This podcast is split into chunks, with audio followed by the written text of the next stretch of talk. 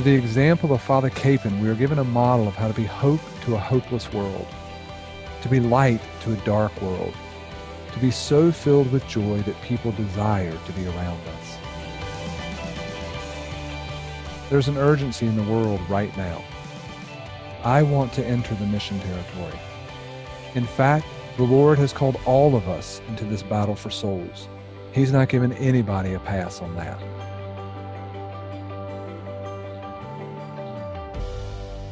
Welcome to the Foxhole.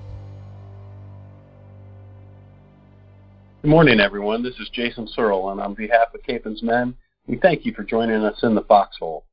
Our men's faith formation groups follow the example of servant of God, Father Emil Kapaun, a priest from Kansas who lived the gospel in his simple daily life, all the way through his heroic actions on the battlefields and in the prisoner of war camp in Korea, where he eventually died at the hands of his captors. Although Father Kapaun was ordered to safety during the Battle of Unsan, his response to accompany his men during the battle that ensued and their subsequent capture resulted in Father Kapaun becoming the most highly decorated chaplain in the United States Army history. His faithful service to our Lord was an example we would all like to emulate. This week we're honored to have Dr. Jim Otteson, who serves as the John T. Ryan Jr. Professor of Business Ethics in the Mendoza College of Business at the University of Notre Dame. His academic path took him from Notre Dame to the University of Wisconsin-Milwaukee then to the University of Chicago for his PhD. Afterwards, his teaching career has taken him from the University of Alabama, Yeshiva University, Wake Forest University, and now he and his wife Katie, who are the proud parents of four, are back at Notre Dame, where incidentally my son Thomas, a sophomore in his class on business ethics, told me some of the concepts that he was learning. After a discussion with my son, I knew I had to connect with Dr. Otteson, because his concepts of honorable business had me intrigued how he presented it and how some of my everyday language around business has implications I didn't fully realize. After a brief correspondence, Dr. Otteson graciously agreed to join us in the foxhole to talk about these concepts. Before I turn it over to Joe, I want to remind everyone that you can find all our faith formation resources at kapaunsmen.com and as for this podcast, the weekly listens continue to grow.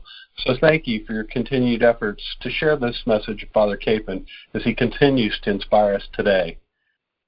Joe Ferris is going to lead us with a prayer, and with this, it's an honor to introduce and welcome Jim and Joe. Good morning, brothers, and thanks for joining us in the foxhole.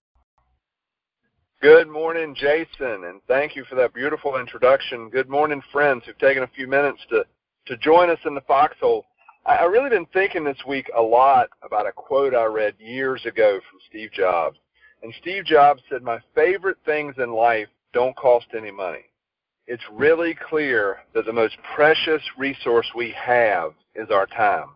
And I've said quite a few times as, as we start the podcast that time is one of the most valuable resources you have, and we appreciate you putting aside some time to be with us.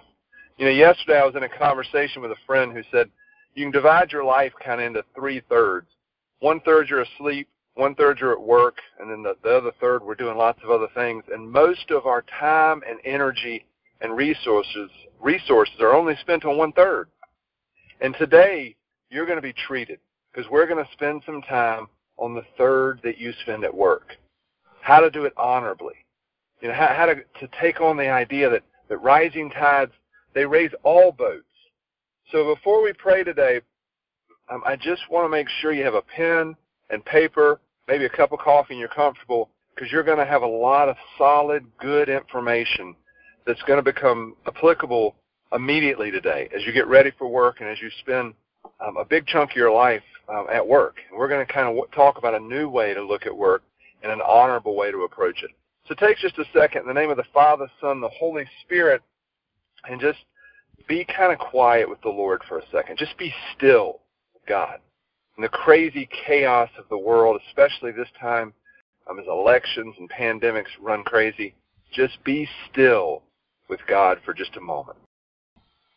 Come, Holy Spirit. And just as you're in that stillness and in that quiet, just ask our Lord to open your heart to a new way to see not only your family and yourself, but even your work. Ask God to bless the work that you're going to do today. That's your business, that your actions are just, and that you can help build the kingdom.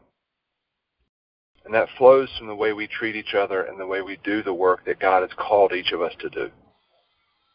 And in the quiet of your heart, I'll just lead, Hail Mary, full of grace, the Lord is with thee. Blessed art thou amongst women, and blessed is the fruit of thy womb, Jesus. Holy Mary, Mother of God, pray for us sinners, now and at the hour of our death. Amen. Notre Dame, our mother, pray for us. Jim, I know you're out there, and, and I think there's a big question that is probably going to be the toughest question you're going to get today based on the introduction we just heard Jason uh, give in, about your life and your biography. Um, but it's a normal Saturday.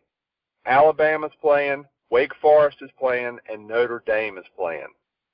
Just for our audience, right out of the box, like who is who are you and your family cheering for on that day? Uh, that would be Notre Dame. Um, it's hard to get it's hard to get away from the love of your own alma mater. But uh, but I will say I come by that a little bit honestly because uh, I, I'm a I'm a first generation college student. I mean I went to Notre Dame as an undergraduate, and I met my uh, my wife here also at Notre Dame. But she is a third generation Notre Dame graduate. Her father and grandfather both went here. She's the first woman in her family to go but um, third generation Notre Dame graduate. So I think she had our kids singing the alma mater before they even could say mama and dada. Well, I, I think that's fair. And as a Catholic, you know, we support Notre Dame. You can't. Uh, hell, it's one of the things we can do is cheer for Notre Dame as Catholics. So I, I, I want to jump right in. I want to jump into you being a philosopher and kind of teaching in this field of business. Um, what what Jim attracted you to that kind of that that way of thought that way of thinking, um, and maybe even some of the concepts that you've pulled out um, as far as giving back and some of those things. Yeah, it's a great question. So it's a pleasure to be with you. Thank you for having me. Um, it really, my interest in uh, business and philosophy really came out of um, kind of a curious experience I had. So, you know, I tended to think when I was an undergraduate at Notre Dame, when I was in graduate school studying for my PhD, you know, I think of moral philosophy as really being the explanation of a kind of totality of human life. That um, if if you're a virtuous person, if you're a moral person, then that should shine forth in everything you do, not just um, only in you know in times of stress or in um, when you have when you face a difficult decision, but really everything you do in the negative and the positive. And a lot of uh, moral philosophy as it's discussed in uh, higher education on college campuses, it's sort of compartmentalized. So people talk about you know ethics in um, in business, or they talk about ethics in healthcare, or they talk about ethics in you know these different areas of life. And I was I found that curious that we didn't have a sing. I thought there should be a single conception of ethics that would apply to all of those places. And when I first started teaching in a business school, one of the things that I found very curious was that a lot of business students are kind of defensive about studying business. It's almost as if they're embarrassed to be studying business. And this I thought was a very strange thing because, you know, if you're studying something, if you're thinking about dedicating your life to it, um, then this really ought to be something that you're not afraid of let, letting people know. You're not feeling defensive or guilty about. It really ought to be something you can be proud of. Um, and as I talked with business students about this, um, what, what occurred to me was that there is this phrase, and you just used it. Uh, people often talk about uh, giving back. Um, they talk about business people uh, giving back to society. If you've been successful in business, you should give back to society. But um, think about this analogy. You know, think about on the one hand medical doctors or medical professionals and business people. So both medicine and business, they're both professions. Um, they both have specialties and subspecialties. In both cases, you have to learn a lot of technical knowledge and get a lot of experience in order to be successful. And in both cases, if you are successful, you might uh, make a handsome living for yourself. Um, but think about how differently those two um, professions are viewed by the wider culture. Nobody says to the business, uh, so nobody says to the medical professional, uh, "Well, you need to give back to society." Uh, but they do say that to the business professional. And I wondered about that because, you know, think about if your mother, when you were a kid, if your mother said to you, hey, you need to give that back, well, what does that mean you did? It means you took something you stole something that didn't belong to you. Um, is that what pe- people think about business? And I, you know, my thought is that yeah, that is what a lot of people think. If you've been successful as a business person, a lot of people think, well, maybe we don't know exactly what you did wrong, but we're pretty sure you must have done something wrong. And so, what really got me interested in the connection of business and philosophy was trying to develop an idea of honorable business. So, business that doesn't require you to atone for it like it's a sin, but that really creates value in itself, in what it actually does. Um, and I think there is such a thing as honorable business, and I think that's the sort of thing that business students and business people should internalize when they're thinking about what it is they're called to do when they're acting as business professionals. Jim, I have a son who has a master's in business, and I you're you're speaking my love language just in the way that you're talking about business and, and honorable business in particular. One of the things I watched your TED talk, and anyone listening right now should go Google this TED, Google Jim's name, and look at that TED talk. It's fantastic. But there's there's a concept that I was trying to talk to my son about recently that you talked about, and it's cooperation versus extraction. Right. And I'd love for you just to break that open because I think it's super important for anybody listening to, to understand honorable business through that lens. Yeah, I think that's a very important uh, distinction. So um, here's an easy way to think about it. Um, suppose you have something that I would like to have. Um, it could be anything. It could be uh, your laptop. I want to buy a laptop from you. It could be your labor. I want to hire you. It could be your love. Maybe I want to, you know, um, you and I want to be friends, or I, I'm, I'm thinking about we're thinking about maybe getting married. If you have anything that um, that I want, there are really two ways I could get it from you. Uh, one way is I could just take it from you without your permission. So I could steal. So let's suppose we're talking about a laptop. I could steal your laptop from you. I could take it when you're not looking. Maybe I could defraud you out of it. I promise to pay you in the future, and then you give me the laptop, and then I don't pay you. Um, those all of those ways of taking something without someone's permission, um, I call extraction. And what happens with extraction is I benefit myself, but at your expense. So if I take your laptop from you against your wishes, um, that's plus one laptop for me, but it's minus one laptop for you. And so if you add plus one plus minus one, that, that equals zero. So that's called a zero sum exchange. There's no increase in benefit, no increase in value. We're just moving things from one place to another. And in fact, that process is actually what has been the tried and true, um, the tried and true method for human beings for most of their history. As soon as one person or one group got enough power over another one, they would just take all of their stuff um, extractively. They would extract it, so they'd benefit themselves at the other person or the other group's expense. But there's another way I could get from you what I wanted, and that is I could make you an offer that you're free to accept or decline. And that's a totally different way of exchanging. So if I make you an offer, I say I'm, I'll, I'll pay you a certain this amount of money. I'm offering you this amount of money for your laptop. If you and I agree, well then that means that I valued the laptop more than the money I offered you, and you valued the money more than the laptop. So if we voluntarily agreed, that means that each of us benefited. So it's positive value for me and it's positive value for you. Positive value plus positive value is a positive sum exchange, and that's what cooperation is. And um, that's a relatively, believe it or not, a relatively new thing in human history. It, and the idea that you should seek another person's permission, that you should meet them as a peer and give them and respect um, their right to say no thank you if they want, rather than just taking from others. Um, that's really based on a moral view about the inherent dignity of all human beings. And What's great about that is that that cooperative working with one another with other people, the the win-win rather than me benefiting at your expense, we benefit together. That not only leads to increasing overall prosperity, the more of that you have, the more prosperity and value there is in the world, but it's also the moral way to treat other people. I think it's morally right. Um, you know, people are souls; they have human dignity, and um, respecting them as peers to you and respecting their opt-out option, um, that's the proper way to deal with other human beings. And so that difference between extraction and cooperation is not only a moral difference, but cooperation is what I think honorable business really is. So the honorable business person is someone who seeks to better to benefit himself or herself, but only at the same time by benefiting others. Um, and that I think really is the core of honorable business. Let, let me ask you, Jim. I, I want to switch just for a second. Most of the business, in quotes, that I do is in evangelization. And I mentioned it to you when we talked earlier this week uh, that this is I see a huge connection in evangelization about cooperation and extraction. Um, have you done any thought or done a lot of thinking around the idea that I think there's some healthy and unhealthy ways we even evangelize or spread the gospel message? Oh yeah, no, I um, I have done some uh, some thinking about that. Now I'm not a theologian, so um, so forgive me if I you know stray a little bit out of my lane, but I've done quite a bit of thinking about that.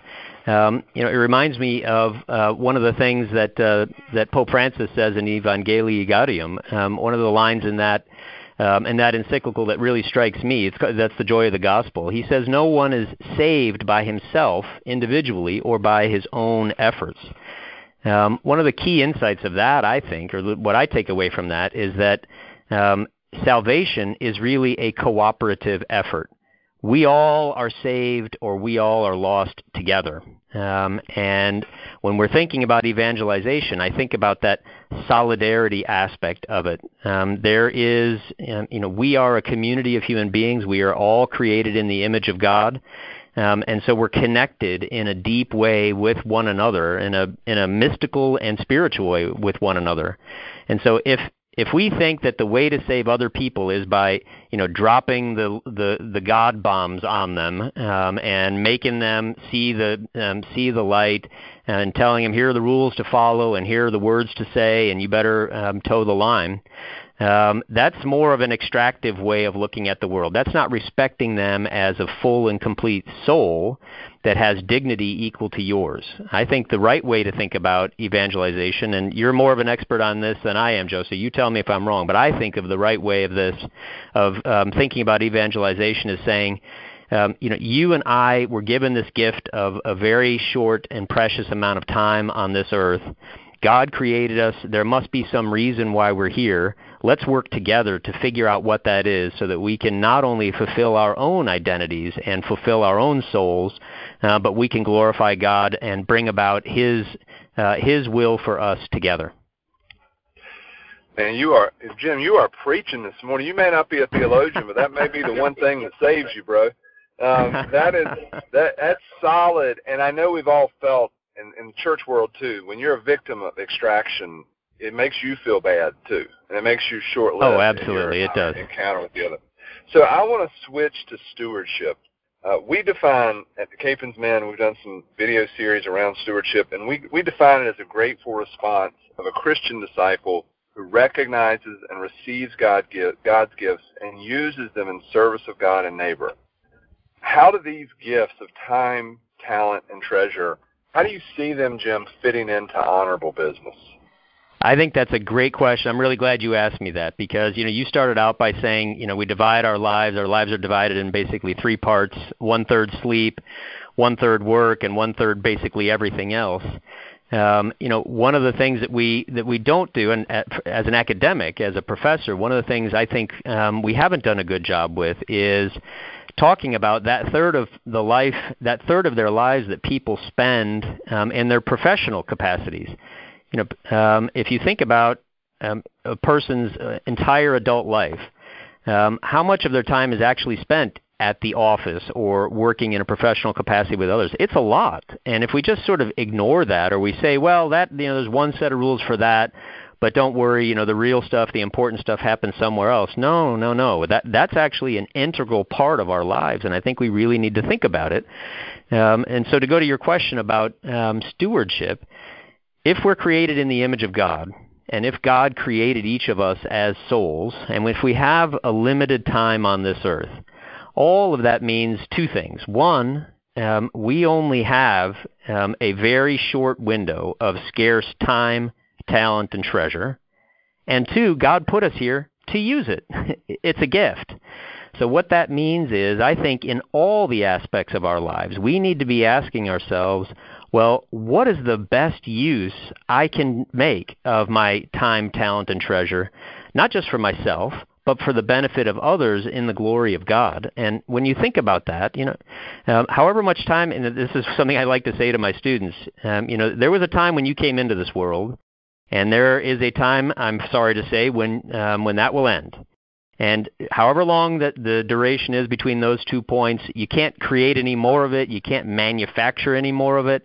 That means it is absolutely limited, and as um, you suggested earlier, Joe, that means that time is absolutely precious. It may be the most precious resource you have.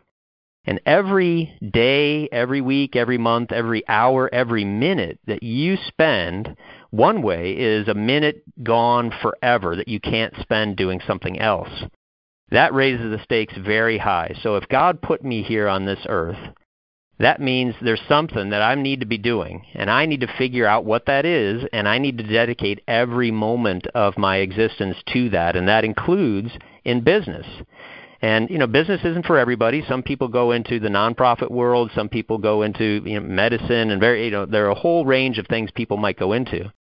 But if you're called to business, then that means that the calling from God to use your time, talent, and treasure must be implemented and integrated into your professional life as well.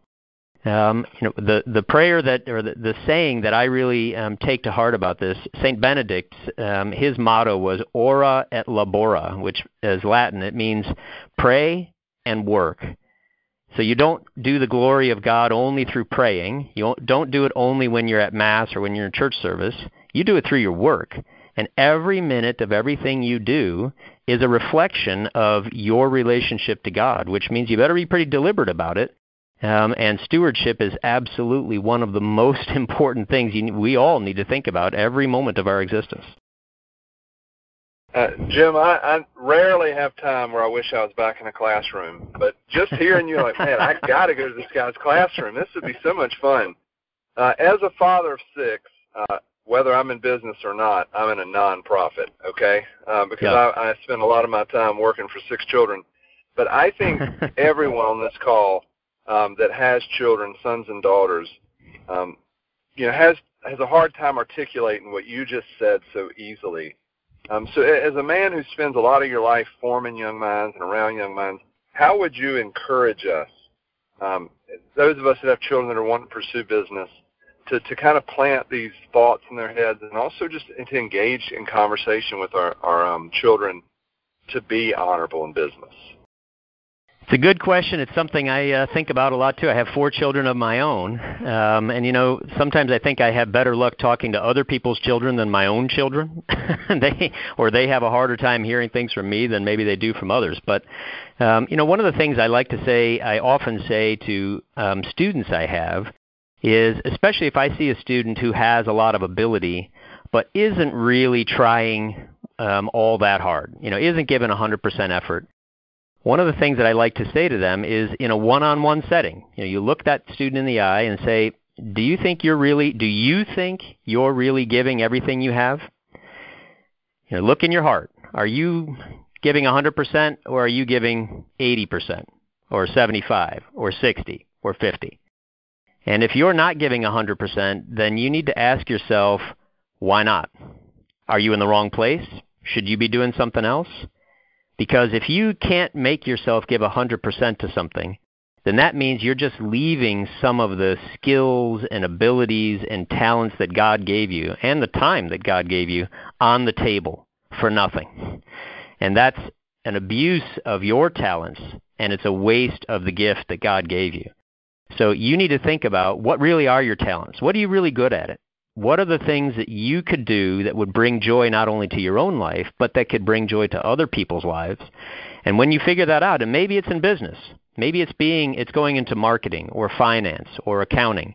Whatever it is, if it's in business, then you need to do it in such a way that you use every fiber of your being, every aspect of the gifts that God has given you, all of the opportunities He's given you, to create genuine value not only for yourself but for others. And if you're not doing that, then you need to change because you're saying what you're effectively doing is saying to God, "No thanks. I pre yeah, yeah, that's nice that you gave me those gifts, but no thanks, I don't want them." You don't want to say that to God. God gave you these gifts. That places an obligation, a moral obligation, a responsibility on you to figure out how do I use my gifts so that I can create genuine value not just for me, but for others. And if that isn't the field of business or in the realm of business, then by all means, you need to think about how do I engage in business honorably with every moment I'm gifted with. Yeah, I, mean, I think that would that's that's a life lesson, right? If you're going to be married, you need to work hard at your marriage. If you're going to be like, that's, absolutely this is good. So, and, and it's funny because my son is a pretty talented soccer player, and I don't understand soccer. Um, I jokingly tell him I grew up in America, so I didn't play soccer. but I, my wife, who was all state in soccer, taught me a two-word prayer and said, "This is the only thing you're allowed to scream because you're too annoying at the field, and it's work hard." And really, that's my prayer in life. Work hard. Like, I just believe hard work is important. So I want to shift to a, a a mutual friend we have, or someone I admire greatly, and that's Pope Francis. And you've you've done some work on the joy of the gospel. And I know yeah. for a lot of businessmen and lay people in the pews, they see these encyclicals come out and don't spend a lot of time thinking about them. But for you, Jim, you do that. How would a, a business guy, what are some concepts from the joy of the gospel in particular that a businessman could take to work today, um, or maybe even this week, and as he's putting, or businesswoman? Um, that's a great question. So, you know, Pope Francis, there are a lot of people who um, are a little uneasy about Pope Francis because he has some not very nice things to say about a market economy and occasionally about uh, business people. Um, but I think that's really more surface. Um, you know, Pope Francis, at his heart, I think, is a pastor. Um, and one of the things that I think he thinks is a mistake people make in the business world and in market economies is to think that the that the real goal is just to have more for the sake of having more. So I would say it's it's not that there's something wrong with creating value or wanting to have a better situation for yourself or your family. In fact, those uh, not only that, is that not wrong, that that those are very important things. If you're the head of a household or you're a member of a family, you want to improve the situation to the extent that you can, your your circumstances, your conditions. Um, but I think what Pope Francis wants uh, is trying to emphasize is that the goal has to be how do I really glorify God in my relationships with other people and help bring both myself and the other people I come into contact with, the other people I love and my family, my friends, how do I bring all of us closer to God's will and closer to, glorif- to the um, to glorifying God? Now, if you're in business, um, that means not that those two things are in uh, are in conflict. On the contrary, they're not in conflict. What they are is this is now a venue for you to actually glorify God, to bring both yourself and your coworkers or your employees, your customers, your clients closer to the goodness that is God. Because they also are souls who've been created in the image of God. They also are striving, however imperfectly, we're all fallen, but we're all striving to more closely approximate God's love for us, to bring ourselves closer to God. Um, in business, what I think that means is that in every interaction you have with another, you treat that person as a child of God. You imagine yourself you know, you ask yourself, if I were on the other side of this exchange or the other side of this negotiation or the other side of this conversation, would I be pleased with the way I'm treating the other person?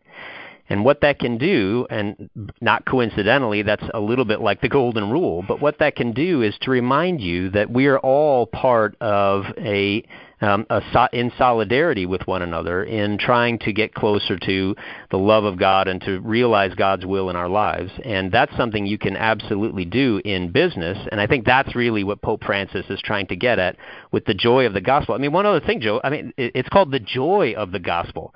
Christianity is not supposed to be dour and depressing, and we're not supposed to be thinking, oh gosh, I have so many rules to follow if that's what you think Christianity is, then you've missed it. You, you know, you, the, you missed the entire boat. This is a joyful experience. Life should be an expression and uh, and really an engagement with joy because we've been given this gift, and it is a true gift. It's an eternal gift. Um, and when we work together, um, what the gospel gives us is joy that we should put in every aspect of our lives, including in our professional and business lives. Well, I, I will tell you, uh, Jim, it has been a, it has glorified God that I've been able to talk to you. I mean, it has been a great conversation, and I, I will go away thinking about these things, and I can't wait to call my son after this and, and encourage him a little bit as well in some of these areas. I would say I want you to be um, maybe to be at peace knowing that we are praying for you, Jim. We're praying for the work that you're doing because I know all those that are on the pod that will download the podcast or that are on the call. Uh, we need to pray for the men and women who are forming our young minds and pray that they do it um, as Jim is and enjoy but also to glorify God and challenging young people to do that. We're going to pray for you and your family as well. I'm going to ask you, um, though, as a close to our conversation, if you don't mind praying for all those that are listening right now and leading us in prayer, and then Scott will come in at the back end and close the call. But it has been a pleasure to spend time with you. I'm even going to cheer louder for Notre Dame now than I was before um, because of this conversation, because I know there's a guy like you teaching there. Um, and just know that, be assured of my personal prayers as well for you, for your family, for your ministry in the classroom, um, and for the great work you're doing. Again, I can't say enough to those listening. Google Jim's name and watch that TED Talk. It'll change the way you think about and do work every single day. So thank you again for your time. Pray us out of here, Jim, and then Scott will come in on the backside and uh, close down the, our conversation. Thank you so much, Joe. It's been a true pleasure. name of the Father, the Son, the Holy Spirit, amen. Lord, you invite all who are burdened to come to you. Allow your healing hand to heal us. Touch our souls with your compassion for others. Touch our heart with your courage and your infinite love for all. Touch our minds with your wisdom. And may our mouths always proclaim your praise. Teach us to reach out to you in all our needs and help us to lead others to you by our example. Most loving heart of Jesus, Bring us health in body and spirit that we may serve you with all our strength. Touch gently this life which you have created, now and forever. Amen. Father, Son, and Holy Spirit, amen. Yeah, amen. Thank you, Dr. Otteson. Uh, we're so uh, so grateful to have you join us here in the Foxhole. It, it really is great to hear from such a uh, refreshing perspective on business and how it can not only benefit you know, me, but also the world around us. I think we all know that God calls us to sanctify everything that we do, but sometimes there's just enough of that doubt that it's actually possible, you know, in the business world. So it's it's really great to hear your affirmation that it is possible. Um, for all of us listening, like Jim said, uh, we do have a limited amount of time here on this earth and limits on our talents and treasure as well. And our challenge this week is to think about these things like he said, he asked his students one on one, you know, are we leaving something on the table that God has given us to use as good stewards? Are we praying for our coworkers? Do we offer God thanksgiving for our ability to work? Do we pray and ask for prudence to help us work to build up the kingdom? So whether it's at work or even another aspect of our lives, take some time this week uh, to examine how we're putting our time, talent, and treasure to use for God's glory and the good of the people around us. And I think that will open up the door for His grace to, to really work through us, and um, we'll be amazed at, at how God wants to enter every aspect of our life and make it holy. Our next guest in the foxhole is one that many of you might be familiar with. Sam Guzman is the founder of The Catholic Gentleman, a blog that encourages men to be both real men and real saints at the same time. He also smokes a pipe, all three of which would put him in good standing with Father Kapaun, I think. So uh, give the Catholic Gentleman uh, a look on Facebook, Twitter, Instagram. He has great posts that combine you know, saint quotes with really cool old school aesthetics. And uh, if you want to be a holy man, make sure you join us next week to hear him. So thanks again, Dr. Otteson. Thanks for all of you for joining us here on the front lines of faith and the foxhole. Until next time, stay humble, stay courageous, and may Father Kapaun lead us to holiness. Thanks for joining us in the foxhole. As we go, we're blessed to leave you with these words from Father Kapaun himself. We can surely expect that in our own lives there will come a time when we must make a choice between being loyal to the true faith or of giving allegiance to something else which is either opposed to or not in alliance with our faith. O God, we ask of Thee to give us the courage to be ever faithful to Thee. Blessed are they who suffer persecution for justice' sake, for theirs is the kingdom of heaven. May the blessing of God the Father, the Son, and the Holy Spirit descend upon all of you. Amen.